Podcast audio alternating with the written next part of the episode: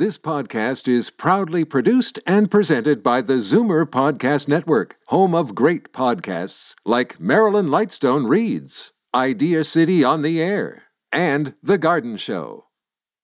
You're listening to an exclusive podcast of Fight Back on Zoomer Radio, heard weekdays from noon to one. You're listening to an exclusive podcast of Fight Back on Zoomer Radio, heard weekdays from noon to one. Now, Fight Back with Libby Znaimer on Zoomer Radio. Good afternoon and welcome. It's a dire warning from the Ontario Hospital Association. The system is headed for a crisis unless something is done very soon. Emergency department wait times hit record levels this summer, and according to the umbrella organization representing Ontario hospitals, the government must move quickly to beef up investments in hospitals to ensure timely access. Now, according to their numbers, this past July, 10% of patients waited longer than the provincial average of 30.4 hours to move from the emergency to an inpatient bed when they had to be admitted. And that's the longest that patients have ever had to wait in the month of July since the province began measuring these waits nine years ago. Also, over the last few months, many of the province's largest hospitals were more than 100% full, even though uh, occupancy and demand usually drops for hospitals in the summer. We want to hear from you. What have your experiences been in the hospital? Have you or a loved one ever had to linger in a bed in the hallway uh, because there was no room for you? Or uh, have you had a loved one who's had to stay in the hospital because there was no one for them to go afterwards? The numbers to call 416 360 0740, toll free 1 866 740 4740. But what is causing this and what is the solution? Uh, we're going to go to Shawn Whatley, who is the president of the Ontario Medical Association, and Kerry Lucky, CEO of the Circle of Care, which is part of the Sinai Health System. Welcome to you both. Hello, Libby. Hi, Libby. Thank you. Hi. Okay, Shawn, let's start with you. Uh, is this a surprise to you? Well, actually, it's not. As I've said a number of times elsewhere, that we choose to run our system so lean that these kind of outcomes are almost inevitable. You can't run an acute care hospital, which which needs to see our sickest patients on a moment's notice, at 100% capacity, you will inevitably get waits and end up with bad outcomes. Mm-hmm. Uh, according to what I have seen by experts, that anytime you have a hospital running at um, more than 89% capacity, you're headed for trouble because the, there there are these surges. Is that right? Well, you're absolutely right, Libby, and you're referring to something called queuing theory. This was developed way back in the 1950s. It's not new, and this theory applies to everywhere that you see a lineup or a wait, including, you know, the 400 series highways or even a lineup at your local Tim Hortons. So if you have unscheduled demand on an acute care hospital, so in other words, we don't know exactly when you're going to get sick. We know sort of that you're going to have this many people getting sick each day but if you don't know exactly when the peaks and, and, and surges of patients are going to come in, the only way to guarantee that you have enough care to provide for all the sick people in your in your population is if you keep your system at around 83% capacity. That's when you get the shortest wait times and the most efficiently run system. You'll still be able to run even up to 89 and 90%, but when you start getting above 90%, 95, 100, even over 100%, you're just begging for bad outcomes. Okay, uh, Kerry Luckie, uh, let's bring you in. Um, what I have observed for years, for decades actually, is that it's kind of a cascading effect. And the emergency seems to be the canary in the coal mine or a, a kind of a dumping ground sometimes. And so part of the problem is home care or long term care. And you have patients who are occupying the beds uh, and they really can be somewhere else, but they don't have anywhere else to go. Kerry. Absolutely, and uh, you're so right in that, Libby. And I've certainly experienced that myself personally with my own mother. But you know, the the home care system is under review right now with Patients First legislation, but it has it is an extremely complicated uh, place to navigate. And if you are an individual who does not have supports, you don't have the daughter, you don't have the son or a friend who can advocate and help you sort out through that system, those are the individuals that often land back at emergency rooms, and it is that spiral vicious cycle going back to the hospital and then waiting for a bed. Uh, we, you know, there needs to be improvements in the in the home care sector. Uh, our affiliation with Sinai is actually a great first step in that uh, in that in helping the system because we're actually now able to connect. Our social workers are now going down to the hospital. They're meeting patients who are taking up hospital beds, and they're actually now going home with those individuals to support them in the community. And I think that's one step where we are trying to make a difference in the system. So it's it's just a small step going forward, though, and there's a lot more work that needs to be done. Right, and it, it's not just home care; it's also long-term care. We know of cases of people who are in hospital, but there's no long-term care bed for them. Absolutely. There's no long-term care beds, and also uh, some of the the more complex patients that often have dementia or they have behavioral um, elements that go with the dementia. That makes it even more challenging to get a bed in a long-term care home. They need behavioral behavioral supports in place. Um, and uh, it, it is a challenging situation because you've got a block at the long term care door, and there are issues getting back into the community in terms of navigation. Okay, and Shawn, the government says uh, they've made big investments in hospitals. Uh, how do you respond to that? Well, we're very grateful for everything that um, the government does uh, when they uh, get around to investing in hospitals, and the 518 million dollars that they've earmarked for hospitals just recently is is uh, is, a, is a godsend for sure. It's nowhere near enough, though. Certainly, over the last decade, uh, at least the last numbers I've seen, um, any funding increases for hospitals have barely kept up with inflation. And as you know, in 1990, we had 33,400 acute care beds in Ontario. In 2017, we only have 18,570 acute care beds. Uh, and at the same time, our population has grown by 36%. Now, some of that trimming of the beds probably is, uh, you know, it could have been done in the name of efficiency and probably was a good thing. But if you just keep cutting, cutting, cutting, cutting beds, eventually patients come to harm, and we end up like my local hospital, the gymnasium and the auditorium were both packed, packed wow. full of elderly patients waiting for beds in the community, and so no bathrooms, you know, curtains around the beds, and uh, yeah, it was a disaster. Uh, now, you know, um, when Medicare started, it was an acute care system for, you know, we had a younger population, people who got sick. Isn't, isn't part of the reduction of hospitals, the theory behind it, as far as I understand it, is that this care is supposed to move back into the community. Uh, but, Shawn, how does a backup in the hospital affect the care that, that your members give in the community? Well, you've mentioned two things there, Libby. So certainly in the 1960s, the average Canadian was in their 20s. In the uh, just after 2010, the average Canadian was approximately 42 to 43 years old. Uh, in the 1960s, we had a, around seven to eight percent of the population was over 65. Today, approximately 15% of the population is over 65, and in the next 20 years, um, CIHI uh, su- suggests that I believe we're going to have something like a 40 or 50 percent increase in the number of um, of seniors. Okay, that's Canadian Institute for Health Information. Go on. Yes, I'm sorry. Yes, absolutely. Now, the second question you asked me, I've already forgotten. What was that? The the question is, when you have a backup in the hospital, how does that affect the care you give in the community?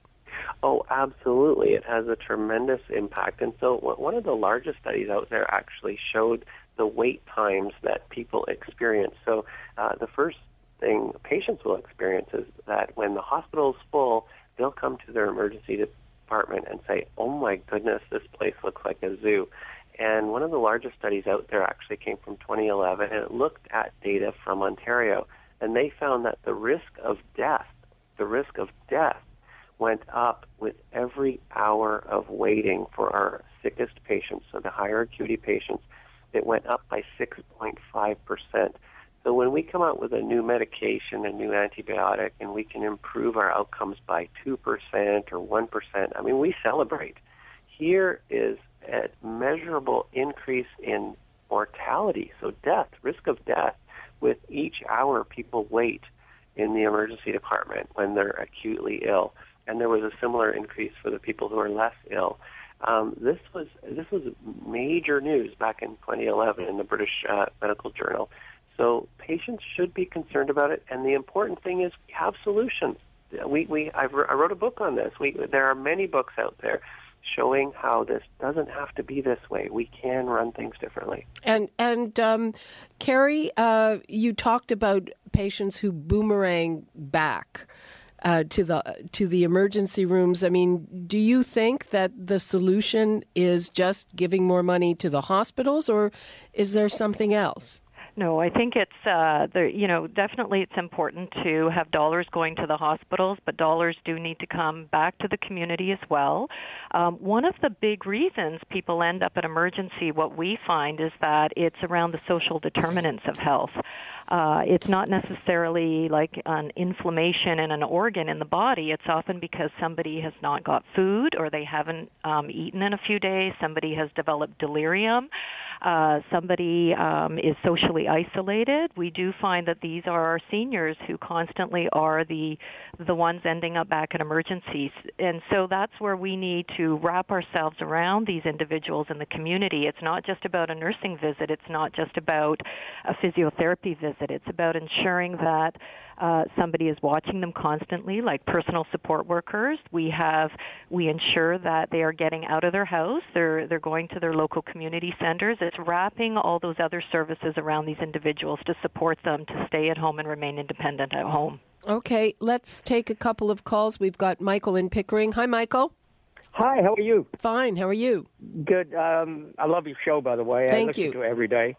Um, in 1999, um, we had a problem in our home. Uh, my wife was having a heart attack. Oh dear, Uh, sorry the paramedics. Uh, they were on the scene. They were fabulous. We went to Ajax Pickering ER. Um, of course, she went right the way in. Um, they were not able to resuscitate her, and she I'm died. so sorry. and that's an emergency. Yep. The work that they do and the overload and the nurses and like it's undescribable. And you know, as a, a widower, um, you know, I think about these things. And I broke my arm on my bike a couple of years ago. Um, went down to Ajax Pickering. I went in, and there was a lot of people there. The bone was sticking out through my arm Oh my God. and they fixed me. And it was the same hospital where Diane had passed away. And and I just said to uh, to one of the doctors, I said, you know, you guys are fabulous. I think we have to understand uh, there's an emergency and an emergency, and the person before which you're speaking about. Uh, listen, I'm a senior. I'm 73, and you know, when you get old and tired, you, sometimes you don't have anybody to look after you, and I feel sorry for those people. When you go to the hospital, it can be frustrating.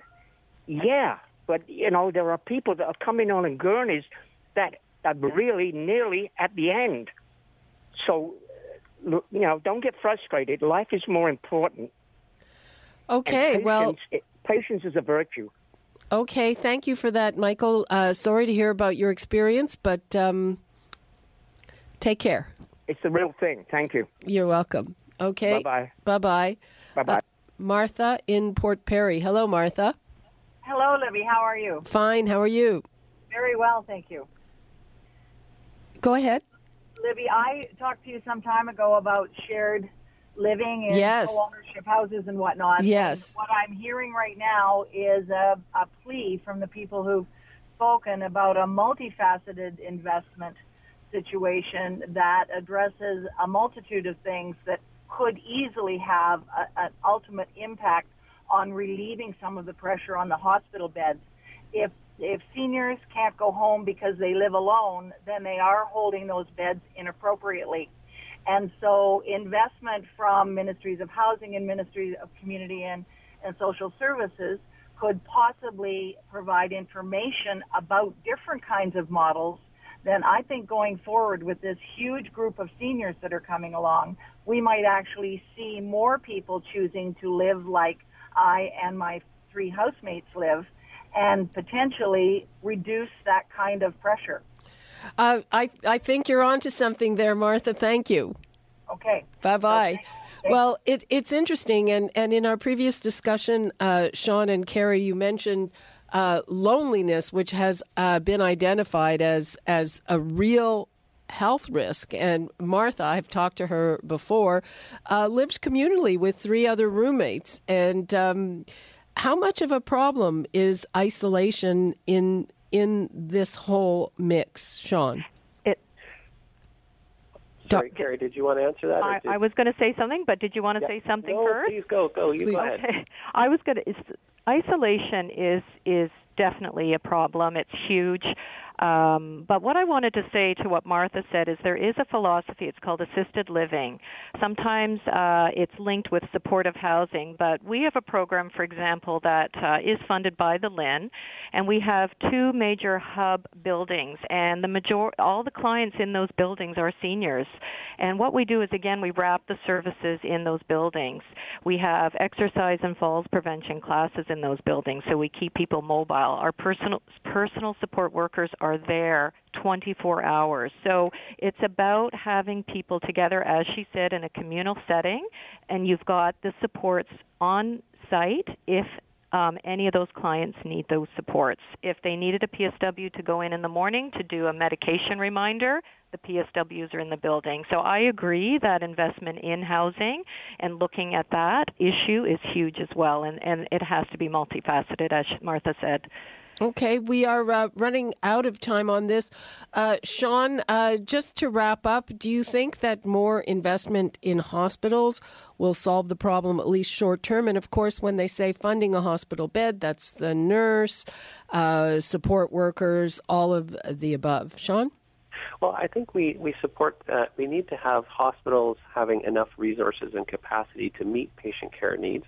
But we also need to have um, a talk and, and have everybody sit down and talk about appropriately organizing the way our healthcare system runs. Yeah. Most of the patients, I spent 15 years in a large acute care um, emergency department, and most of the patients that I was seeing that really needed the care, they were medically complex patients. So, yes, they were often isolated, but oftentimes they had families that had already done everything they possibly could and now they were just at their wits' end. And, and those are the kinds of folks that were filling up our hospitals. Certainly, anybody who had any ability to get home uh, were being put home, sometimes inappropriately early. So I think it's more than just funding. I think funding's part of it, but we need to have a wider conversation that pulls in people from the community, pulls in families and patients and and the acute care sector and have everybody work together to find a solution. Other countries have solved this already. Okay, well, that's a good point, and uh, I think uh, it's a conversation that we are definitely going to have to pick up. Uh, I also believe that the answer is not just money, it's reorganizing things a bit. Mm-hmm. thank you so much to Dr. Shawn Whatley, President of the Ontario Medical Association, and Carrie Lucky, CEO of the Circle of Care. Thank you both. Thank you, Libby. Thank you. Bye bye.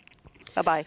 You're listening to an exclusive podcast of Fight Back on Zoomer Radio, heard weekdays from noon to one. You're listening to an exclusive podcast of Fight Back on Zoomer Radio, heard weekdays from noon to one.